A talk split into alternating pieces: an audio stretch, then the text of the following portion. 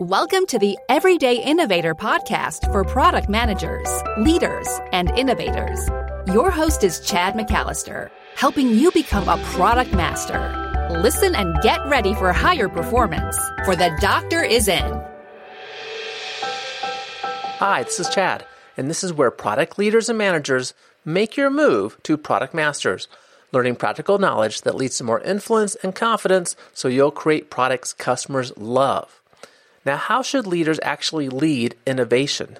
This is a topic we explored back in episode 149 with Dr. Mike Mitchell. He's a teacher and researcher for the Center for Creative Leadership. Back then, he was conducting research on the topic and discovering what organizational leaders need to do differently when they are involved with innovation projects. Now, he has finished his research and has published a book with his findings, and the book's titled Supporting Innovators Trust, Purpose, and Partnership. The subtitle are the three areas where leaders need to approach innovation differently than they're really used to. And they are also the three topics that we're going to discuss trust, purpose, and partnership. As always, I take notes for you. The notes are a great way to share this information with your leadership team or to review something that you heard. You'll find those notes at theeverydayinnovator.com slash 228. Now, let's talk to Mike. Mike, thanks for joining the Everyday Innovator podcast once again. Yeah, thanks, Jeff. Good to be here again.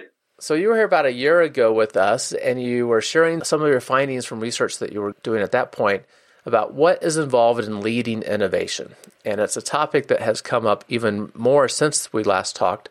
I'm often working with product managers, with product teams, with product VPs, and all of them talk about that they want more of their senior leaders to understand what's involved in innovation and help to lead innovation for them. So I'm glad we can get back together. You have the book published now with all your findings and conclusions of that research, and we'll talk through that.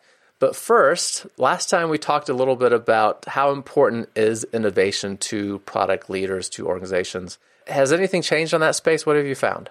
Well, it's still very important. In other words, all you have to do is do a Google search on business innovation, and you see that innovation just has billions and billions of hits. So we know it's still important. And we have research that says that of our vast panel of senior executives, uh, 94% say that innovation is important.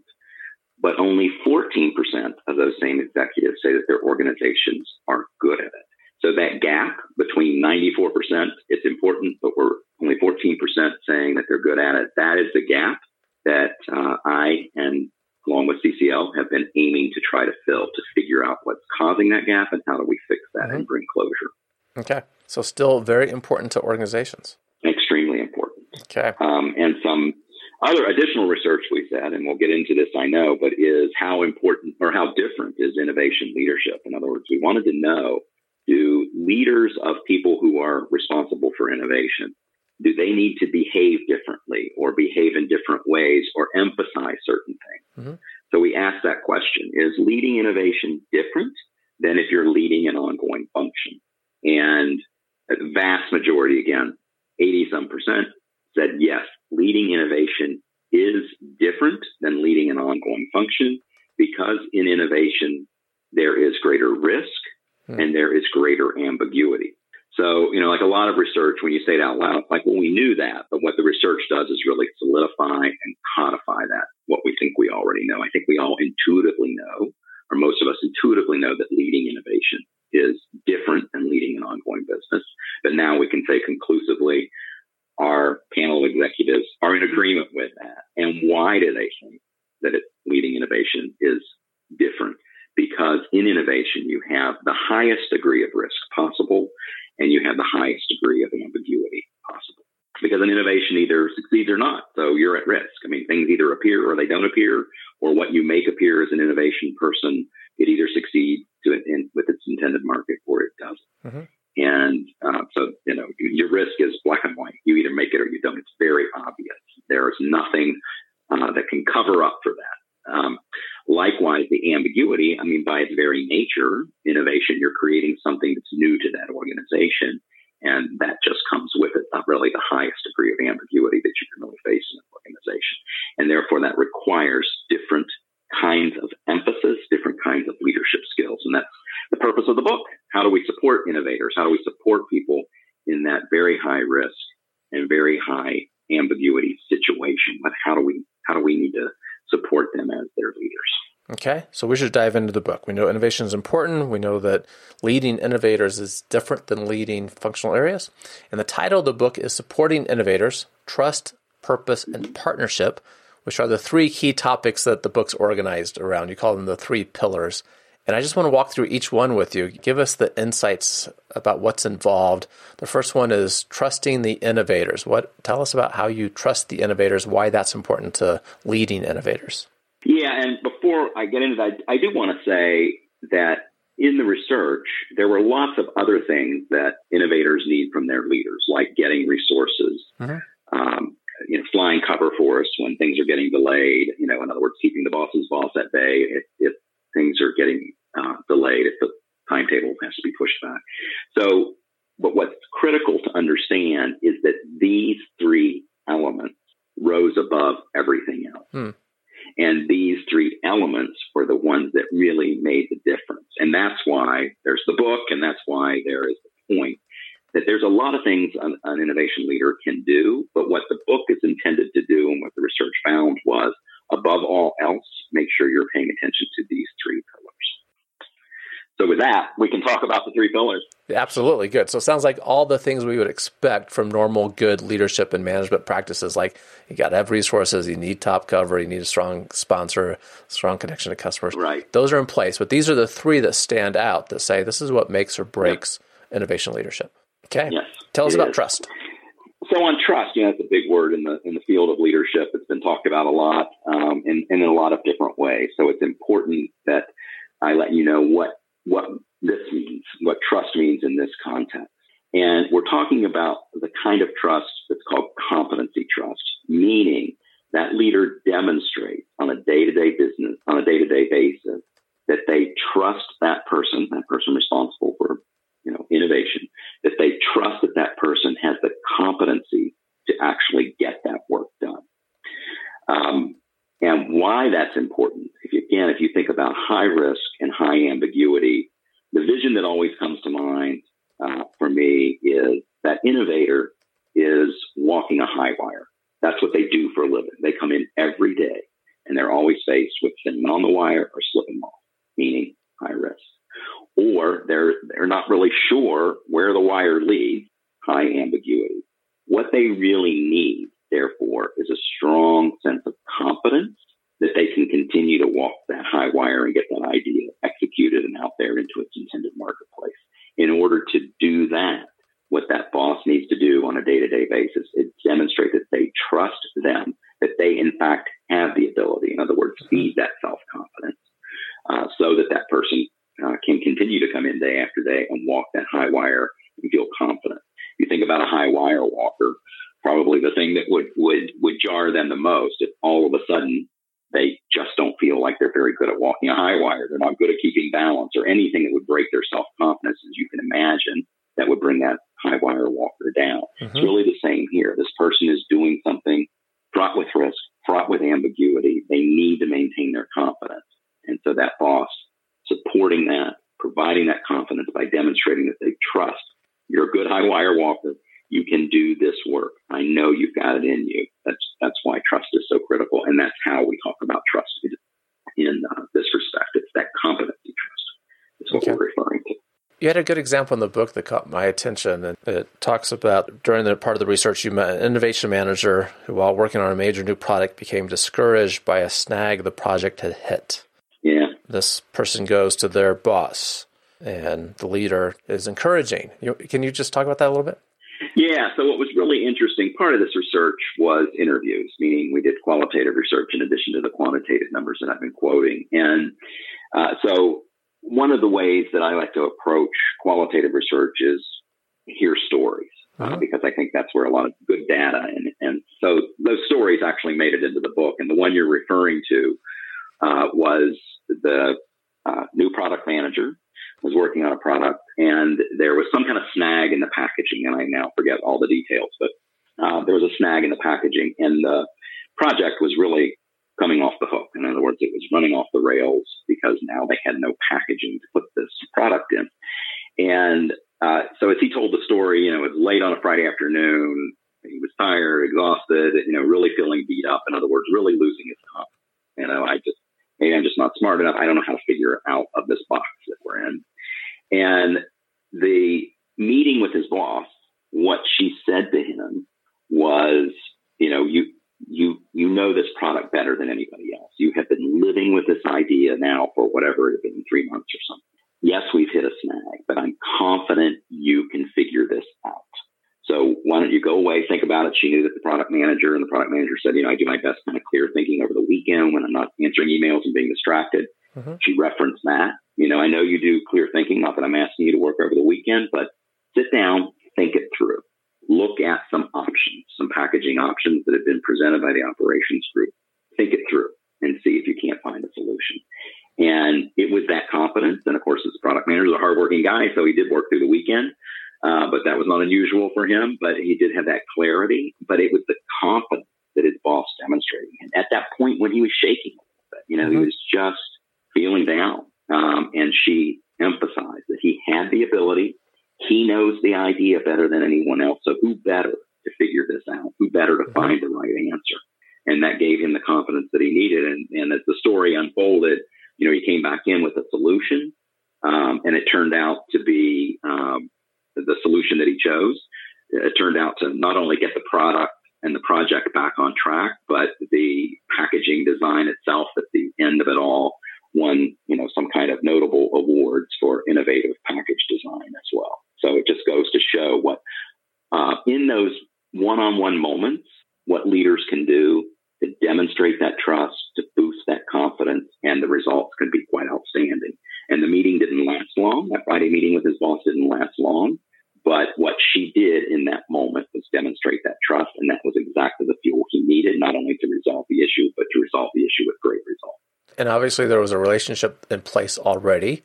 To be able to have yeah. conveyed that, and so that the new product manager didn't feel that as pressure, right? But felt it more as I'm confident that if anyone can pull this off, you can. And that that was encouraging. Yeah. And we all get stuck in that space, mm-hmm. right? If we're feeling the pressure of the stress, like, man, I've looked at this every way I can, there's not a solution here we start seeing everything in a negative light and that just limits our creativity and we're not seeing all the solutions anymore. And having someone come alongside you, especially a leader that you respect and have worked with, and say, you know, if anyone can figure this out, you can. Just, you know, back off from it a little bit, look at it differently. Yeah. I got faith that if it can get done, you can do it. That's huge. You can do it. And we, you know, we talk about in the book, we give practical application, right? So, um, you know, exactly what, the what could that boss do? And in some ways, uh, and this is mentioned in the book, what that boss was doing was coaching. In mm-hmm. other words, she might have had an answer, or you know, she could have said, "Well, you know, choose the package over here on this page, choose that." Um, or given him the answer, but instead, what she was doing was coaching it out of him. Again, by applying the confidence, right? In other words, um, to come back in on Monday morning, you know, that really was it was his idea, so he owned that idea not only to build his confidence, but he got there because she kind of coached it into him. She didn't give him the answer. Mm-hmm. She didn't. Uh, she brought it. She brought out the best in him. And so we talk about, you know, again, how can I demonstrate this trust? And coaching is one of those. Using a more coaching approach, where the per, where the point of coaching is to bring them to the answer, not to give them the answer. In other words, for them to use their knowledge and ability to come to the answer, but to encourage them to do that is um, one of the techniques that we talk about as far as how do I demonstrate that competency trust. I'm interrupting the interview to share something really important. We'll get back to the discussion in just a minute, but I want you to know about an extraordinary system called the Rapid Product Mastery, or RPM experience. In just nine weeks, you can have a higher performing product team, meeting only 75 minutes a week with no travel required. One product leader, after trying all the typical training workshops, turned to the RPM experience to get real change for his team. He said that this is the only training that provides an integrated product management perspective. It did exactly what I needed it to do. If you have a group of 5 to 14 product professionals, learn how you too can have a high performing team in just 9 weeks, 75 minutes a week, without travel. This is the system created by Chad based on his experience working as a product leader, coaching several organizations, and deeply studying innovation during his PhD work. Get the guide for yourself at theeverydayinnovator.com slash RPM. key first element, competency, trust. That takes us to purpose. Yes. Yeah.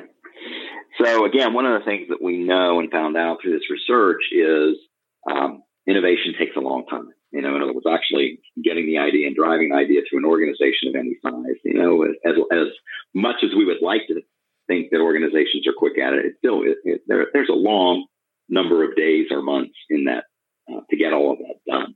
And what can happen over that period of time is the purpose can get lost. In other words, that person driving the innovation is dealing with these snags day in, day out, maybe getting a little discouraged here or there, getting some bad market research back or something like that. And they can lose the purpose. They can lose sight, if you will, of the horizon. And what we heard and saw time and time again is another way to support that innovator is for that boss to keep that innovator's sight on the horizon. What is the big picture? What are we really trying to get done here? So that they don't lose that, so that they don't lose sight of that. In other words, they, they always know what they're really shooting for. And that provides, of course, a lot of motivation and keeps them on track as well. So that keeping purpose front and center is the second pillar. Okay. And how does that align with the bigger kind of vision, mission of the organization? That, you know, all of us, I think, have a desire, and unfortunately, it's not true for too many of us, but we have a desire to wake up in the morning, right? Hop out of bed and be excited about what's going to happen that day, right? The people we get to work with, the projects we get to work on, the customers we might get to interact with, and look forward to the day. And many of us don't actually. But organizations that have a compelling mission, right, that people are attracted to mm-hmm. to be part of that organization, how does that translate to this picture of purpose for the innovators and for the leaders who are leading those innovators? So it can very much tie into the overall strategy or overall mission of the organization. Um, and that's again one of the techniques that we talk about under that second pillar of well, how do I keep purpose front and center? What do I really do as a leader? And one of the suggestions is, well, how does this project that that person is working on, new product or service or whatever the innovation is, how does it map to the larger mission of the organization or the larger strategy of the organization? And by demonstrating that, by explaining that, and uh, you know through the course of the months or days or weeks, whatever it takes to get the innovation done, to keep mapping it and keep showing them how it fits into the bigger picture uh, is certainly a technique to use. So exactly what you're talking about, right? They want to come in, they want to serve the organization. And so keeping it front and center to them how this project serves or maps to uh, the greater purpose of the organization or the broader strategy of the organization mm-hmm. is a real important and, and somewhat easy thing to do, assuming leaders keep that in mind that they have to keep purpose front and center, and that's one way to do it. Right. And making it clear how the project that your new product manager is working on, how that does indeed tie into that bigger picture. All of us want to be part of something that's important, right? The Maslow's hierarchy, kind of that, in that middle level is the social level. And a lot of people look at the social needs and say, oh yeah, we need to interact with each other and we should have the pizza parties and, you know, have our team outings and get to know each other better. But what is actually being talked about there by Maslow at the social level is we have to be a part of something that's important. And if it's not yeah. important, why bother, right? If it doesn't matter, it don't matter as a person anymore. And that's what you were just talking about. That how does this tie into the bigger picture of what is important to this organization, important to our future, important to our customers? I like that. So there's a lot of discussion about you know, workforce planning and the fact that we have millennials and that they want purpose in their work more so than maybe generations ahead of them or even a generation ahead. They want purpose. So this mm-hmm. really applies. You know, it's that same thinking, but now it applies to whatever project that person, that innovation person is working on. What's the real purpose of this? What does the organization get out of it? Some research I did a few years back looking at uh, what makes people successful in these innovation roles. One of the things that I found was the people that had uh, gotten into those roles and made entire careers out of them, and therefore contributed maybe hundreds of millions of dollars mm-hmm. uh, in innovation to their organization. One of the things that drove those people was that what they were doing fed the future of the organization. In other words, that project that they were working on wasn't just that project. They had right. a much larger purpose, and it, that larger purpose was to keep that organization growing and to keep it relevant and that bigger purpose is what allowed them to come back day after day and walk that high wire or whatever analogy you want to use to do that difficult, highly ambiguous, highly risky work of Yeah. innovation. Yeah, that's really good. Okay, so we have trust, trust your innovators, really about competency trust, purpose, keeping your innovators focused, and now we're up to partner, that we need to partner with our innovators if we're going to lead innovation. Yeah.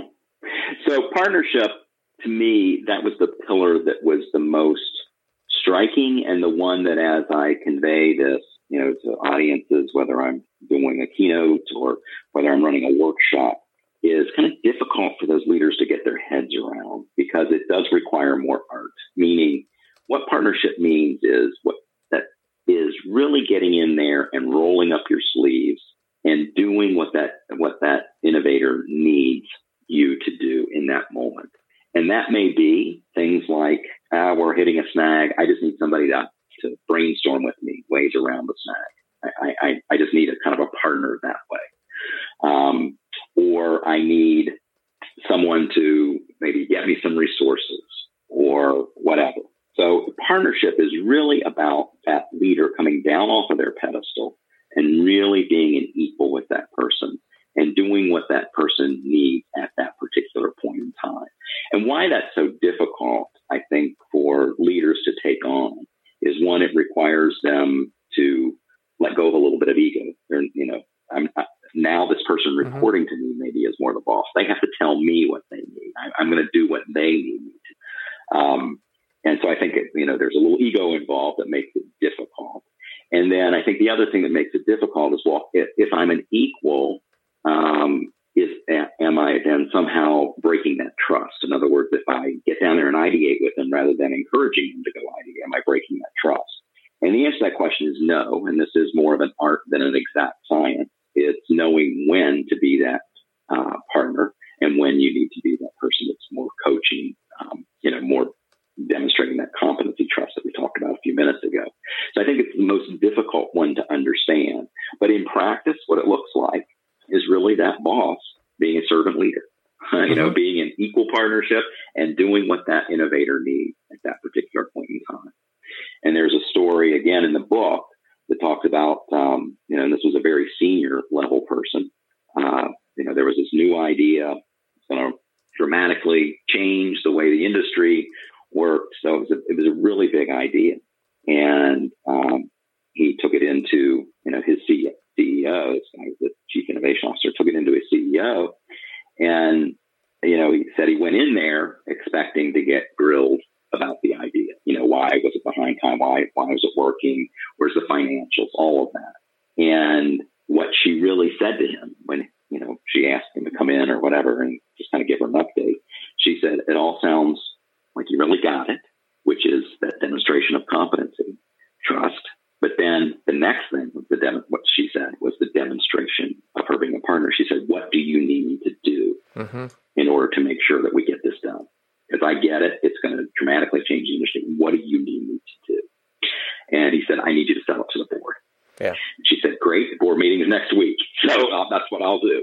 And that's a, that's an example of partnership and kind of the differentiation between being someone who demonstrates competency trust, but also can flip and then just be an equal partner and take orders, if you will.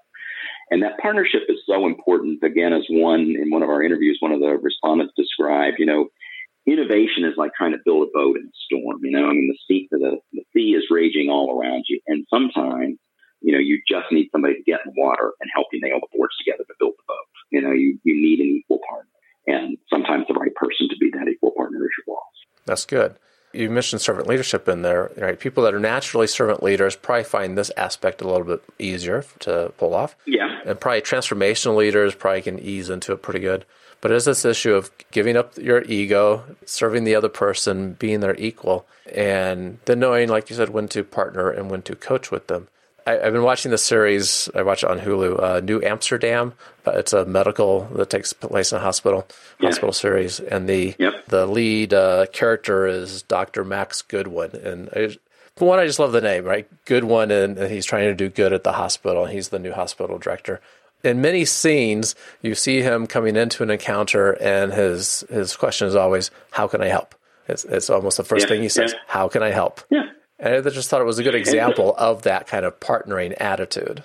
Right. I'm here to work with you. I'm not here to judge you. I'm not here to condemn you. I'm not here to call you up short when you don't do what you need to do. And if you think about that high risk, high ambiguity uh, uh-huh. situation, and that's why that boat in the storm imagery sticks with me so much, is the last thing you need when you're working at the highest risk possible in an organization, the highest level of ambiguity, is somebody who's just kind of standing and waiting to see if you're going to make it or not.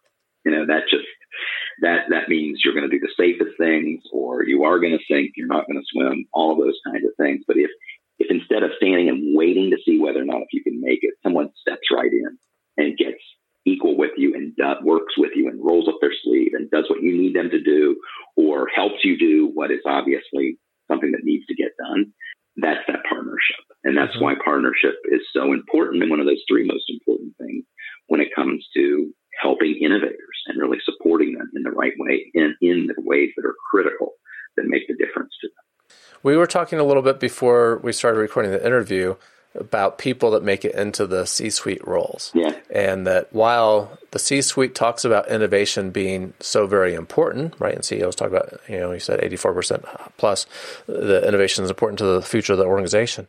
That we actually typically, and this has been my experience too, and I've talked with a colleague who has had dinners with a few hundred CEOs at this point in his career very little actual knowledge in the C-suite of innovation, actual experience mm-hmm. of having to brought something that did not exist, you know, into the marketplace. Right. And one of the reasons for that you shared, just talk through that a little bit. I don't want to steal your thunder here. So, and I can't quote the exact date, but Harvard Business Review here in the last 30 days published um, a study that was done uh, that looked at the board of directors and had them rank their expertise in various areas that were critical to the organization. And what was the stunning finding there was how low innovation ranked. So this understanding of what innovation is really like, what it's like to be that person on the high wire, what it's like to, as I like to say, create magic. In other words, to come in every day and dream up a new idea and make that idea take wings and actually get it executed and get it through and it's successful. Mm-hmm. The understanding of that, the missing piece starts right at the board. So if you look at that research that HBR published, if innovation ranks very low on a capability for the board, you start at that level and say there are people on the board that don't understand what that innovator is going through. Um, and then when you come down to the C suite, oftentimes you will find that there's not really firsthand innovation experience. Sometimes there is, but oftentimes there's not. So there is this missing piece uh, what we call our senior managers. And when I say senior managers, I mean C suite, very senior level VPs, and even board of directors, the understanding of what it really means to do the work mm-hmm. of innovation they've never had firsthand experience. And so, therefore, all they can do is say, I want some of that. But what's missing is, but how do I support that? What, is, right. what does it mean to do that? And how do I play a role Yeah. So I did another phase of this research um, where I went up to the C suite and we did the we duplicated the research. We just changed the sample. So the research uh, that was done that created the book uh, was done at you know the, that management level. Was managers of innovators. What we did in the second phase was we went up to the C-suite and conducted the same research. What we were after was at that interpersonal level, in other words, boss to direct report, what are the behaviors that that boss is doing that encourages innovation? One of the behaviors that boss is doing that discourages innovation?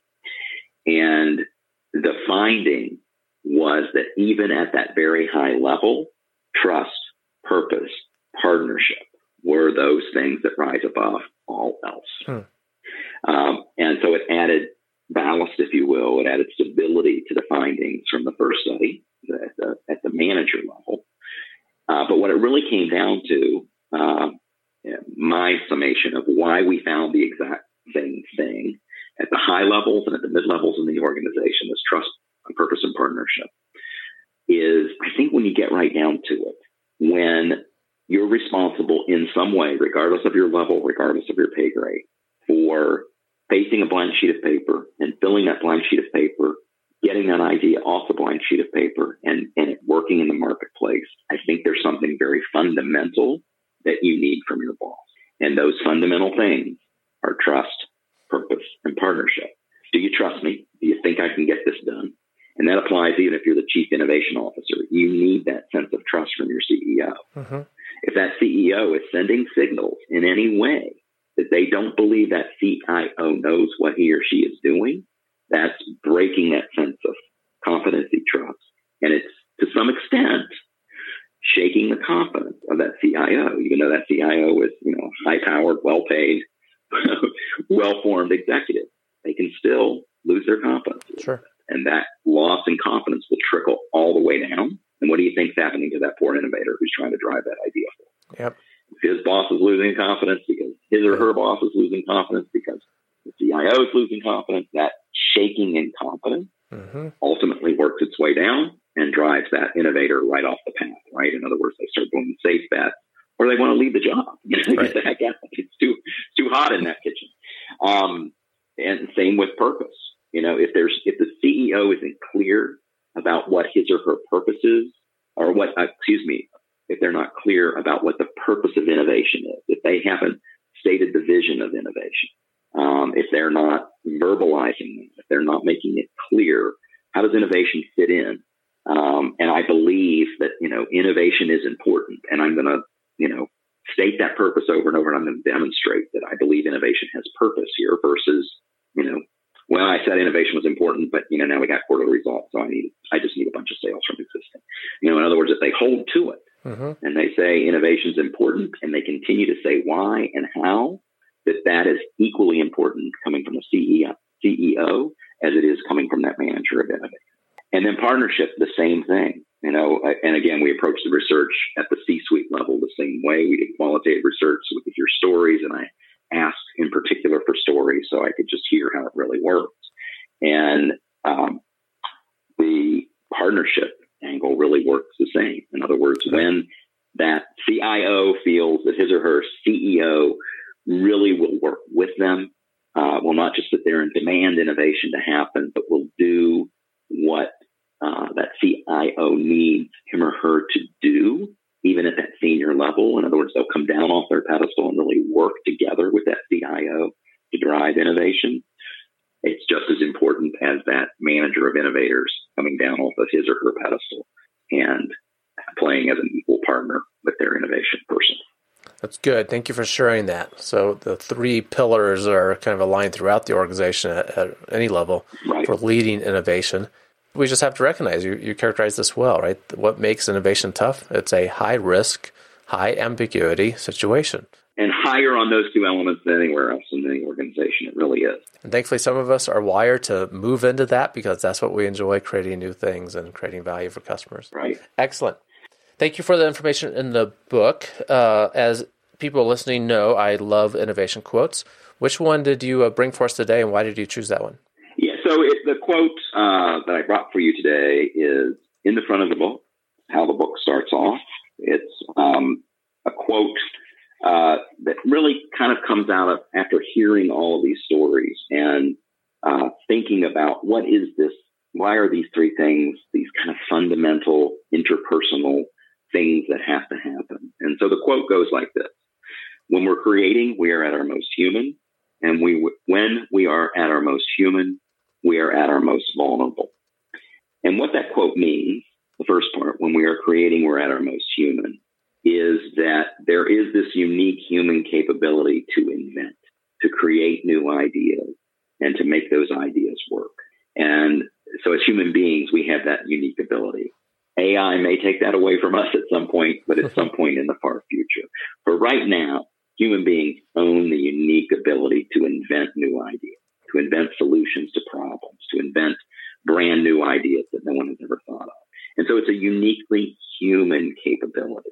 And so the second half of that quote is when we are doing this uniquely human capability, we are in essence baring our souls. In other words, we're bringing this idea from this uniquely human place inside of us, and we're putting it up on the table huh? for everyone to vote on, for everyone to give us input on, for everyone to tell us how it should be done, for everybody to tell us if it's good or not. And so, therefore, we're at our most vulnerable. In other yep. words, we're we're reaching deep inside our humanity to bring that idea out, and we're putting it up there for everybody to see. And when we do that, we're putting ourselves in an extraordinary vulnerable part.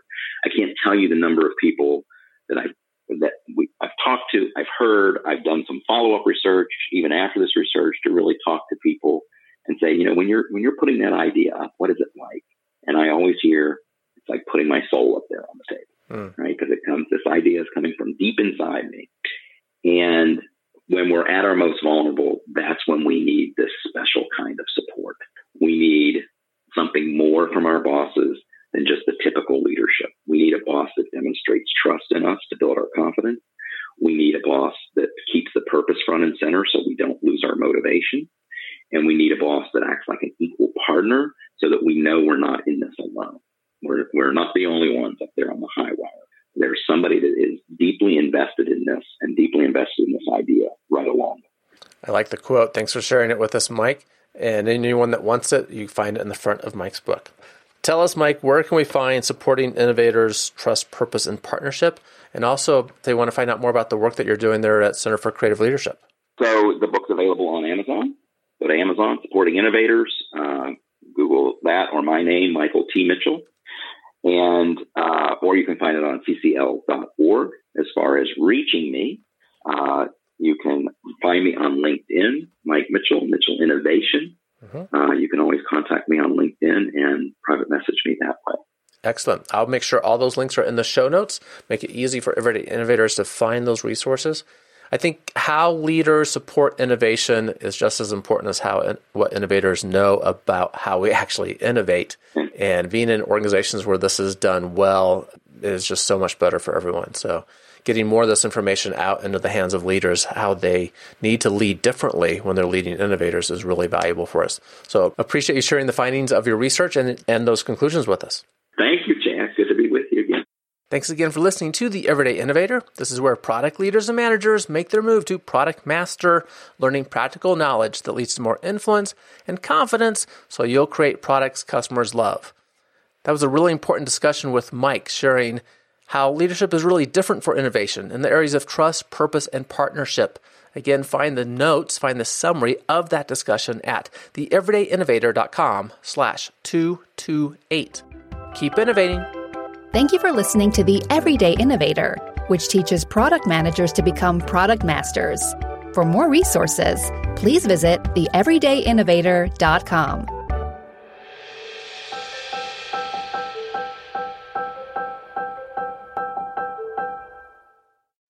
Amplify your career through training and development solutions specifically designed for federal government professionals. From courses to help you attain or retain certification, to individualized coaching services, to programs that hone your leadership skills and business acumen, Management Concepts optimizes your professional development. Online, in person, individually, or groups, it's training that's measurably better.